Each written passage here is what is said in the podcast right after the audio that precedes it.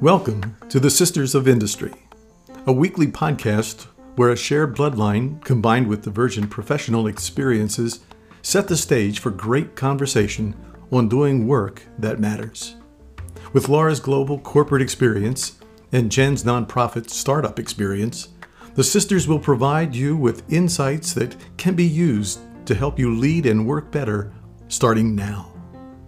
We're here to make you laugh, make you think, and make you more industrious in your professional and personal life.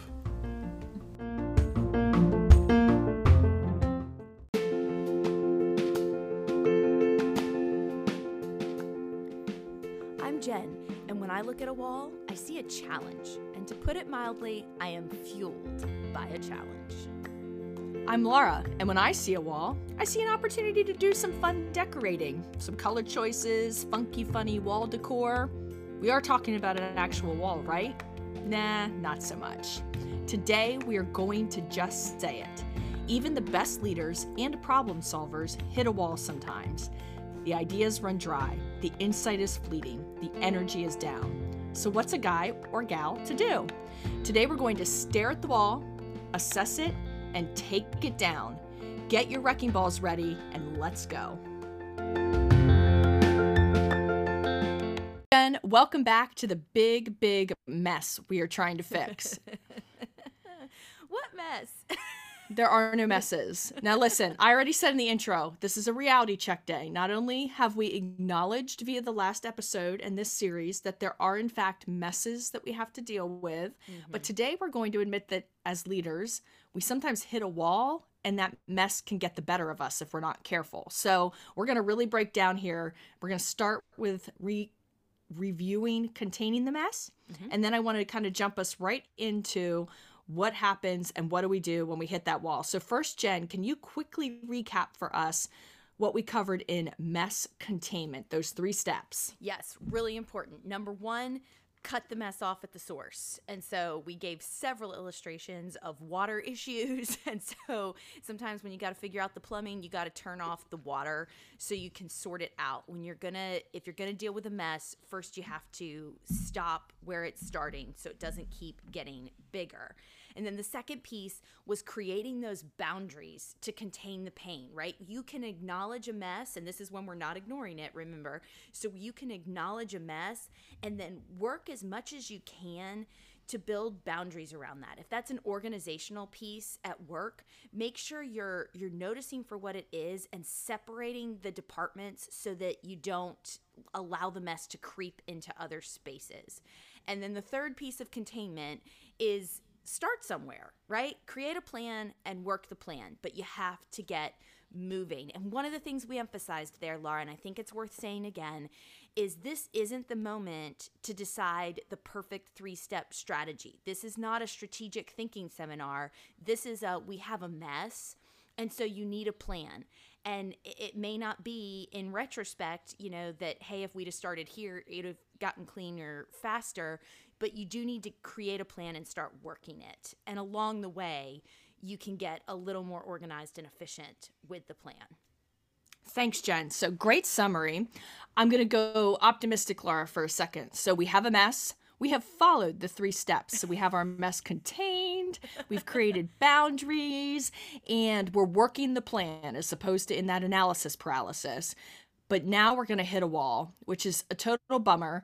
Um, but it is a reality that oftentimes we start to work that plan. The mess is maybe controlled but not gone, and we hit a wall. We cannot get traction on further fixes. People aren't engaging right. Maybe we just don't have solution ideas and we're struggling. This happens, and we need to be realistic about it. Um, I have to tell you that today, as we talk about breaking down the wall, I have a mental image I cannot escape from my mind. And it is a total 1980s child image of the big Kool Aid man busting through the wall.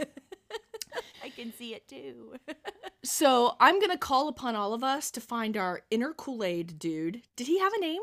I don't think he had a name, but as I'm thinking about it, I'm just stuck on the thing of we watched him bust through the wall, but the glass container never broke. Like the pitcher just never broke. Why, Laura? This is not logical. Oh, but it was also a talking Kool Aid pitcher, so yeah. we won't get. I feel up. like I feel like there's a really really deep analytical thing we could do there that is too much for me. It's so we're just gonna st- we're just gonna stick with get your inner Kool Aid. I think in today's terms we would call him Red Dye Five and Sugar Man. seriously, much to right? Like. I don't even know if they. I know they still make Kool Aid because I've seen it on the shelves, but I know that that would almost be controversial to have anymore. But, um, which is really funny to think about because we grew up just fine. I don't have a sugar issue and a weight issue. So um, let's grab our inner Kool Aid man, get me focused, and break through the wall. And I think there's a couple things we need to do. One of them is get your humor about you, right? It's not on our official list, Jen, but as I listen to you laugh, knowing that you as a leader are standing in front of some walls right now, Yeah. as I am using my inner Chandler Bing to make you laugh, I do think to myself that one of the things here we do need to do, leaders, is keep our humor about us. Do not get so mm-hmm. caught up in the mess that you allow it to drag you and others down. So, unofficial ad to how we're going to get through the wall. Keep your humor, keep pointing to hope, to use the more official phrase that Jen and I like to go with. On the official list of things we're going to do, first, we're going to stand on our heads to get through the wall. Now, I think this is a very artful thing. The image of Kool Aid Man on his head going through the wall does not work. But I think this is not literal, obviously. But one of the first things that we want to do when we are up against a wall is stand on our head. That's, of course, a way of saying, let's take a different perspective on the problem, which could mm-hmm. come in all different shapes and sizes. It could be a literal change to how you're looking at the problem, which might mean you t- pick up a problem solving group and you change conference rooms. It could be that m- small and that, that literal. A different example I'll offer, and I've been through some of these scenarios in the past. If any of you know um, the Kepner Tregoe problem solving style, one of the things that Kepner Tregoe calls on you to do is to be inclusive and to bring in other groups to help you break through walls and to solve problems effectively. So, who else can you engage to change your perspective on the problem? For example, if you are having an internal quality issue, bring in a customer who is impacted by that issue or would be impacted by that issue because their perspective can be overwhelmingly helpful in getting a different view on what is your real problem, how you might be able to solve it, something that's effective for the market that wouldn't even occur to you. So many different ways you can take that new perspective and try to look at the problem differently. So, standing on our heads, what do you think, Jen? It's important, and formally, we think of this sometimes as a we've got to bring in a consultant and you know bring in that outside perspective. And yes, a lot of times that's good, but again, that usually falls more in a strategic realm versus uh, we're in the middle of a mess, and now we've hit the wall, and even just going one seat over and inviting someone who doesn't have the immediate stake or the the up to their elbows position that you have in that current mess can give you so much perspective. And you know it's even the old question of you only understand a room when you're in it. And so if you don't ask other people what it's like when you're not there then you never fully understand. And so bringing someone else in and just asking the question what am i not seeing? or talk me through what this looks like from your seat It really is so very important. One of my favorite places that I see this played out is actually in the like R&D realm when you watch people that work in product development, research and development, um, the smart guys that know chemical equations, right? And one of the things that I always find fascinating is that when they find themselves with a difficulty or a challenge, a substitution is used. What if we take this element and substitute it for that element? What if we reverse the order at which we are adding these things to the beaker, so to speak, right? Mm-hmm. Those adjustments that change the perspective of what you're dealing with, or even just that subtle switch that makes enough of a change that things start to click, or you at least get new insight. And like I said, it comes in so many different shapes or sizes, but really, when you've hit this wall, I know it seems intuitive, but it isn't. A lot of times we sit there staring at the wall and we allow ourselves to get frustrated instead of taking a moment to say, how can we look at this differently? Maybe mm-hmm. you make a different type of list. You go to a different step of the action plan. I don't care what it is. Start standing on your head. And for those of you that are really coordinated, go ahead and just stand on your head and let the blood rush to your head and all that good stuff. You know, it might do something for you. The beauty of home office is you could get away with doing that. People wouldn't know you were the psycho standing on your head in your office. oh, I love it. I've got a great image of you standing on your head in your home office, Laura. Well, that would end in a hospital trip. So that's a whole other problem solving situation. No, I think this is good. And I think what this addresses is the first question when you've hit the wall as well, which is is it me? right? Like, am I just missing something that's in front of me? But the second piece kind of goes a step beyond to the maybe it's not you and maybe you've run into a wall that your change of perspective isn't going to move. Like it's still there. You've reached that impasse. You've reached what feels like in that particular moment as the insurmountable problem. Um, you don't have the right tool. You don't, you know, it's just one of those things where there feels like there is nothing else you can do. And so the second thing after trying the whole stand on your head and see if it's a perspective thing is sometimes you do need to pause. Now, this doesn't, this is not the opposite of the whole start encouragement we gave you last week and don't avoid, but sometimes you do have to pause. You need to walk away and go work on another issue for a little while. And this one I think is so critical because if we if we run into the same wall too many times, we're only going to get a concussion. And sometimes the wall is very real. And you have to walk away. Sometimes you even have to let some other things play out to see if the circumstances shift. But one of my big pieces here is anytime you reach that point where you truly need to walk away for a little bit, you need to set a time to come back. When you leave it open ended, the temptation is going to be to fall back into some of that stuff we talked last week about that either avoiding it or being tempted to work around the mess. This is not permission to give up on the mess and stop the cleaning process. It is, however, permission to walk away for a little bit and to do some other things, knowing that you've hit a stopping point does that make sense, Laura? I, I, I really I want to walk that fine line of don't quit. This isn't quitting. We're going to talk about that later, but there's a pause factor. Yeah, listen, I think you said that very well. Two clarifications that you made, right? When you pause work, that implies that you have already started work. Mm-hmm. So this mm-hmm. is consistent with the principle we laid out last week, um, telling you to you know create the plan and get to work. Um, the, it is consistent. What we're saying is you've gotten to work. You've hit a wall hit the pause and then be intentional not only about your return from the pause, but also what you're going to do during the pause. Um, I think that's also important. During the pause, it might be as simple as project team, everybody needs to go home and have a good dinner, get a good night's rest. We're coming back after this in the morning. Um, sometimes it looks like that. Sometimes it looks like hit the gym, clear your head, come back this afternoon. Sometimes it looks like we're going to wait a week to see the four actions we've put in place redefine the mess and then come back to this and say okay with these four things done this is now what's happening. What's our next what's the appropriate next step? But whatever you do you need that plan. Yeah and the only other thing i'd say about that and i've shared this before because this lived on a post-it on the wall of my office for a very long time and now it's just ingrained and i threw away the post-it because mess and clutter.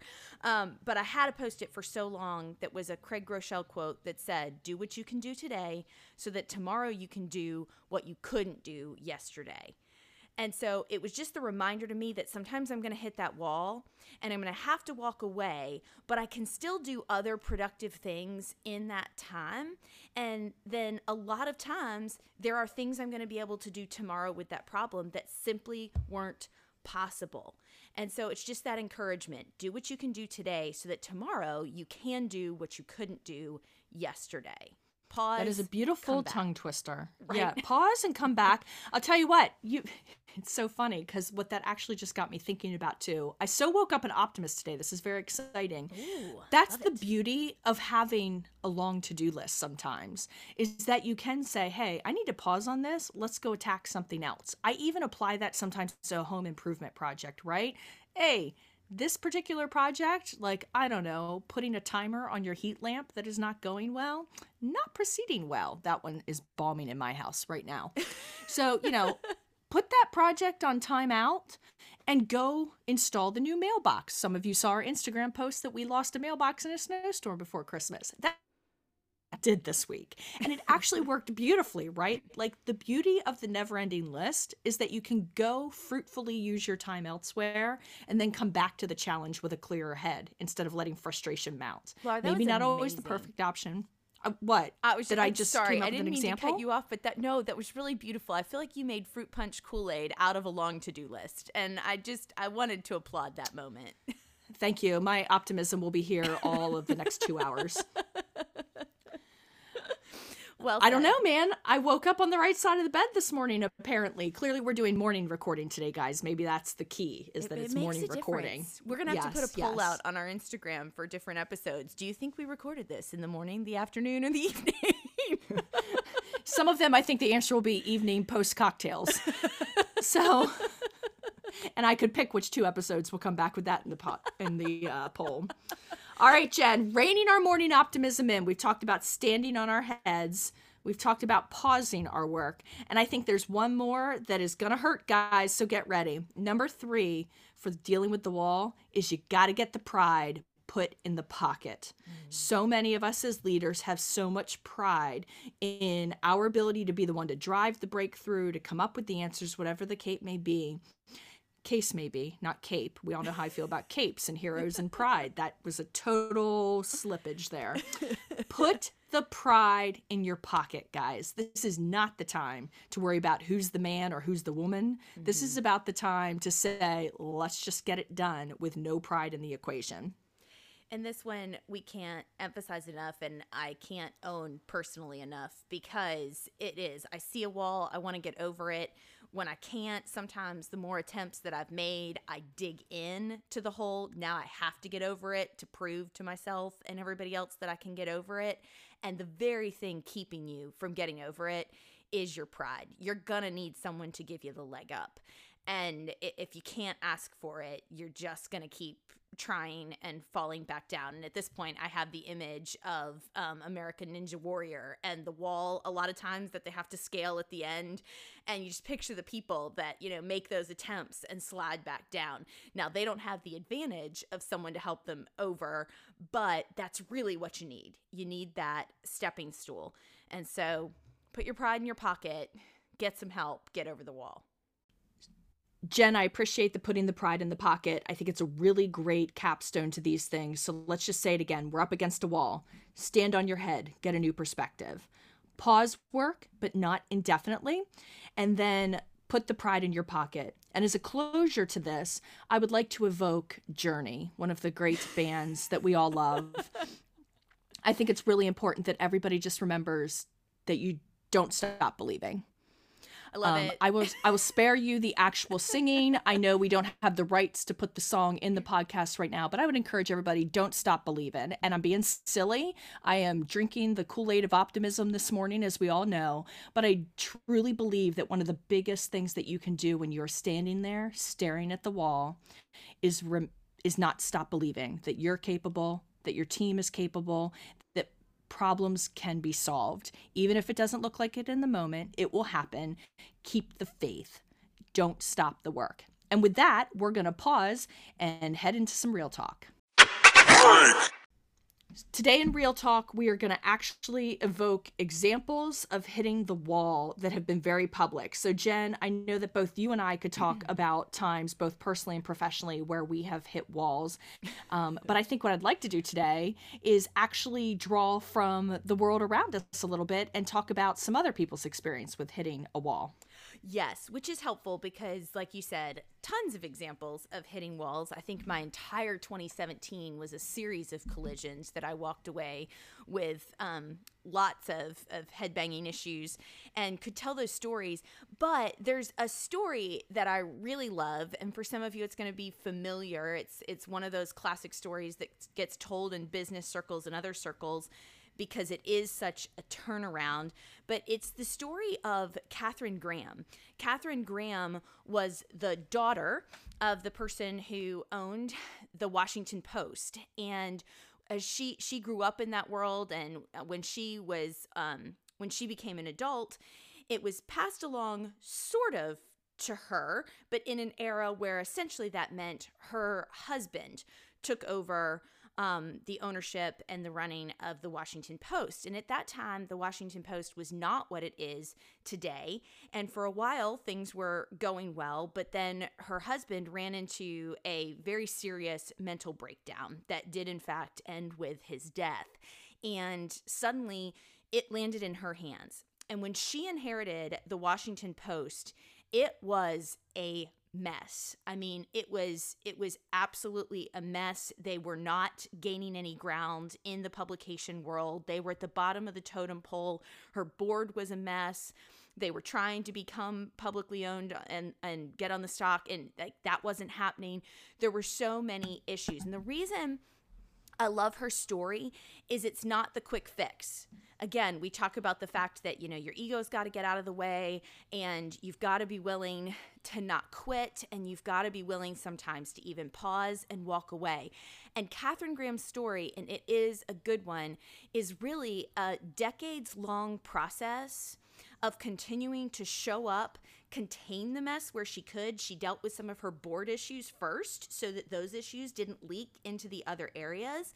And then she had some moments where she really did have to do some of the pushing through on the wall. And now I'm talking about the Pentagon Papers when mm-hmm. her reporters uncovered those things and she was being threatened by the White House itself that they were going to shut this down and turn this down and she pushed through what felt like an insurmountable wall, ended up winning the Pulitzer for that. And then at a point where the paper was still um, being traded so low, she came alongside, or really a young investor came alongside of her, and everyone discouraged her from working with him. But a young man by the name of Warren Buffett became a so much irony, right? Of hers, and obviously they they were able to turn things around and make a difference. And so I bring that story to the forefront just because it really hits those pieces of your pride has to get out of the way. Sometimes you've got to ask for help.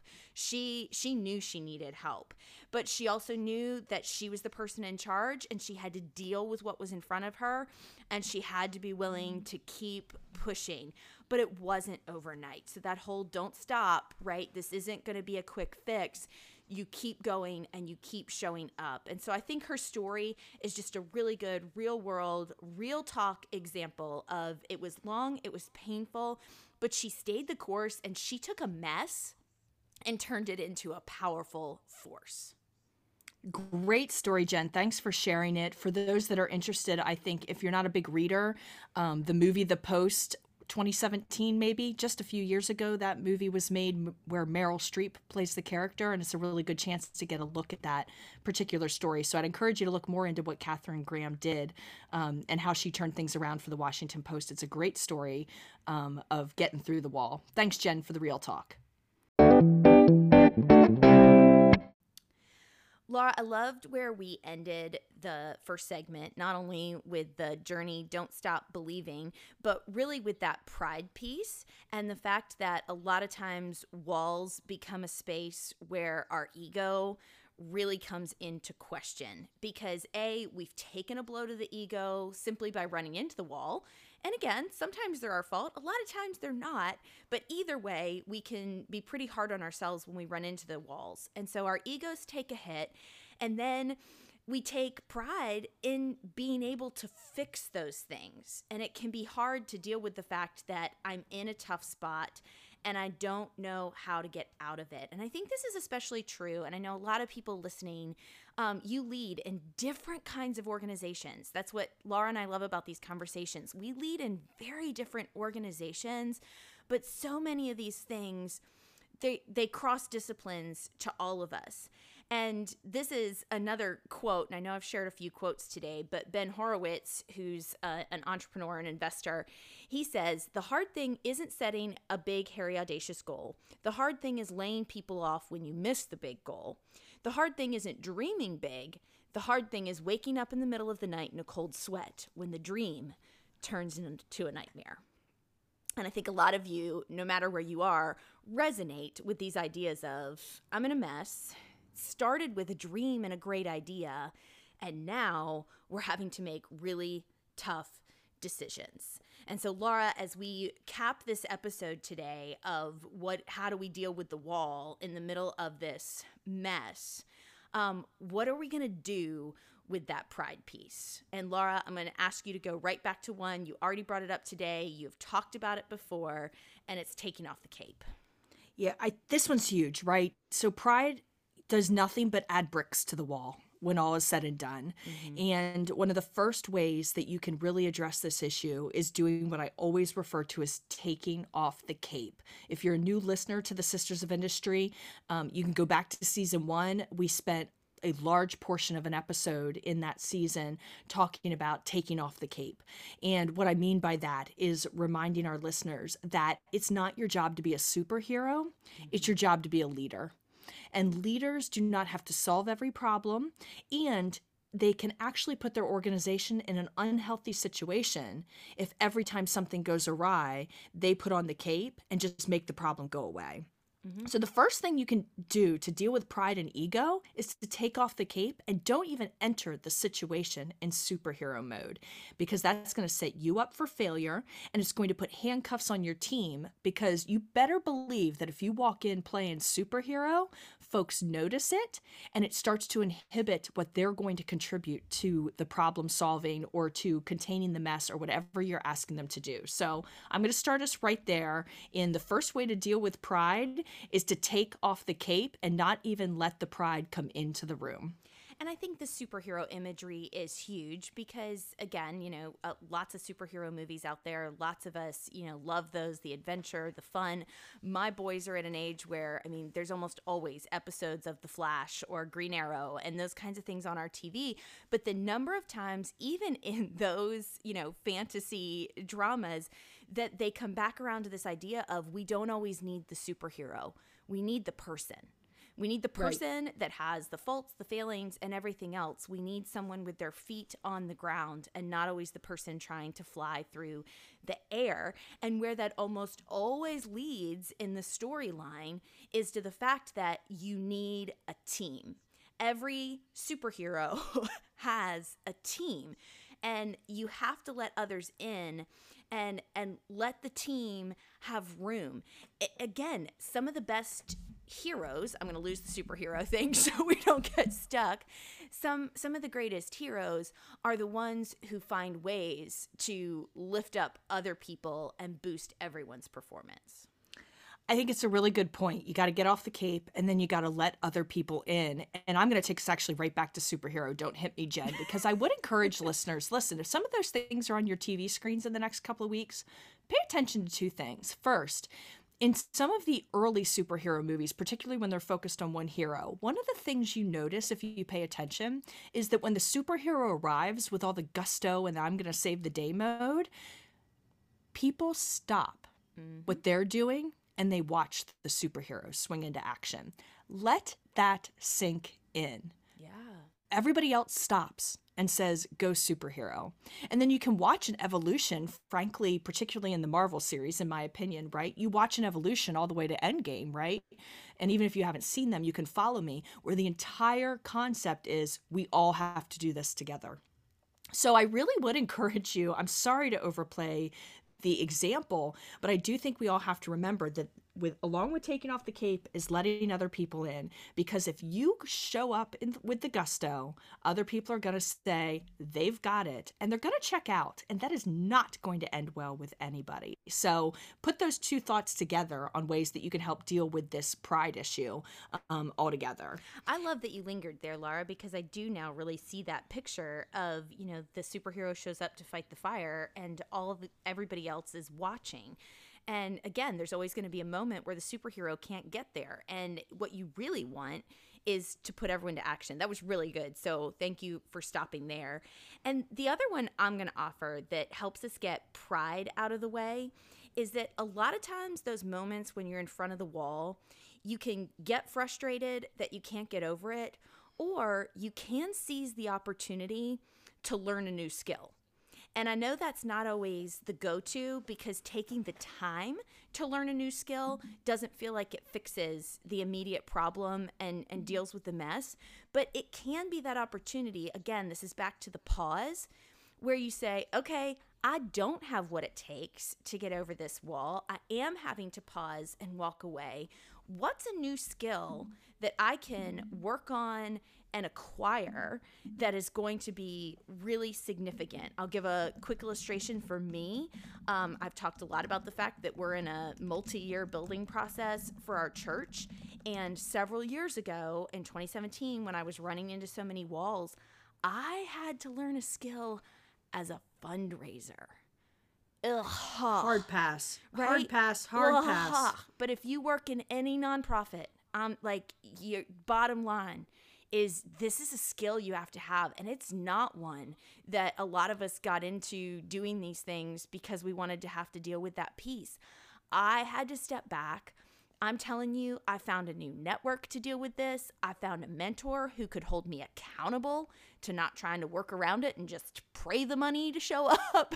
not that I'm against prayer, but at some point, you've got to do the work. And that was a skill set I needed to acquire to get over several walls along the way. You've shocked me into silence because you said fundraising and networking in the same sentence. And I need some time with Jesus to just regroup now. but I think it makes I'm I'm laughing, but wow, did you just make the point, right? Like learning that new skill. One, going back to our first section of today's podcast, learning a new skill is a way to help break the dam loose, right? It gives you a new perspective. You can stand on your head now because you learned how to do it. Yeah. Um, and that is such a unique opportunity. And it's going to, you know, and it's just something that can allow you to become a better leader in the future. Allow that opportunity to enter in. Again, pride takes a back seat when a learner comes to the table. And I think that's such a beautiful image to hold together. Write that down, I think quote the- it, y'all. Pride takes a back seat when a learner comes to the table. That was well said. I'm going to copyright that really quickly. Just give me a moment. Everybody wait while I take care of that. Just kidding. So, um, but I will use that moment to switch to another one, and it's this. Listen, guys, none of this happens overnight. And I think this is another place where, as leaders, we need to be able to take a deep breath, no matter what role you're playing in a situation, and allow I'm going to say it grace to enter the situation and a realistic approach to enter the situation. It is very rare that you can solve a mess within a 12 to 24 hour period. These are often multi day events, and you cannot raise the expectation that you are going to just take care of this and go to bed tonight with everything fine and perfect. That's not how the world works. Mm. So you need to be able to develop the intestinal fortitude. I love that phrase. It's disgusting and awesome. you need to develop the intestinal fortitude that says, I'm going to go to bed tonight without the perfect answer, and I'm still mm-hmm. going to get sleep, and I'm still going to come back tomorrow ready to keep working on build, breaking down the wall and dealing with the issue. And guess what? Tomorrow I may work even better because I let myself acknowledge that and get that rest. Exactly. And I really think that a lot of times we think that backbones are built with every wall that we conquer. And I would actually fix that or alter that slightly to say backbones are built with every moment that you really wanted to quit and could have quit and you didn't. And it wasn't that moment that got you over the wall, but it was the decision not to quit and to know that it might not get fixed today and it might not get fixed tomorrow. But if you keep working the problem, you are going to get to a point where the mess today is not the mess that will always exist. And so I want to take us to a point too where I know we make a lot of book recommendations, but I want to throw one out there as we're talking about the ego as such a big thing that can get in the way um, as we're trying to face those walls. There is a book called Ego is the Enemy by Ryan Holiday. It's one of those books that I think everyone should read and then probably reread every few years, where he talks about how to be humble in our aspirations, gracious in our success, and resilient in our failures. And so let's just all commit to that idea that the walls are real. They're they're almost predictable. And yet we can't let pride be the thing that keeps us from figuring it out and getting over the wall.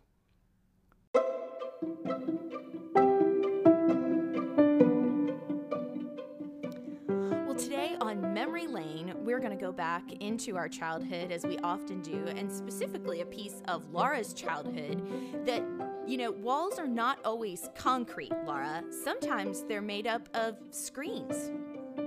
Okay, so this is so embarrassing. So I would just like to say that I expect kindness and grace from all of our listeners as a result. So I have never literally hit a wall, at least to date. I am 40 something. I have not ever literally hit a brick wall. Um, however, I do have this great childhood story where I was at my aunt's house and kind of doing my thing and literally walked through a screen door, like the screen door on the, the slider screen door, just like lost my mind and just walked right through that sucker, ripped her screen door right out of the back. Um, which is ironic because that would have been in like maybe the early 90s before we even had a lot of these, you know, don't see them screen things that we have now. Like it was clearly there. Needless to say, I had the like cuts on my nose, which of course led the charge, you know, to prove it and had created damage at this in this situation. So literally walking through a screen door. Um, but here's one of my favorite parts about the story our dad, who always had this way of turning things to an opportunity, particularly one if he could use a marketing part of his brain that he didn't get to use enough professionally. Um, step one after I broke that screen door, taking responsibility, we went to the store and got what we needed to fix it, which meant getting the replacement screen and then also getting this like beading stuff you use to put the screen in, as well as a tool you use to put that beading into the groove around the screen. If you've ever done it, you know what I'm talking about. If not, just hang with me. There was an equipment purchase, right? We go back. Dad and I learn, Dad teaches me how to do this. He was probably learning on his own in retrospect as we were doing that. So we figure out how to do it. We put that screen back. It looks better than the original screen. Fantastic. And we now own the tools. So here's the best part Dad's like, you can start a business. He's like, lots of people need their screens fixed. You now have the tools let's do a business called Bug Be Gone, where all those people with ripped screens, their bugs are getting in. You can come in and replace their screen. So obviously, I did not become a multi cajillionaire with Bug Be Gone, or I would not be doing this podcast. I'd be at Disney World 24 7. However, I think it's a really funny story, right? Like walls come in all sorts of materials, and sometimes we literally break through them, and it leads to an unbelievable opportunity that you never saw coming. In this case, it was just a cute little side gig for a while, but sometimes they're very big and very meaningful, particularly the bigger the wall gets. So bust through screens, fix it, and seize the opportunity. Woo woo! I love that, Laura, and I particularly think you deserve credit for the fact that you were able to walk through the screen. So that just speaks to your own strength as a child that the, the wall was in front of you and you went through it. And even though it didn't turn out great, you found a way to fix it. And it was actually a tool that I was able to make use of later in life. I'm pretty sure it was you and dad who helped fix the screens that my dog ran through in our first house. And so, very useful skill. All right, everyone, thanks for joining us today on Memory Lane.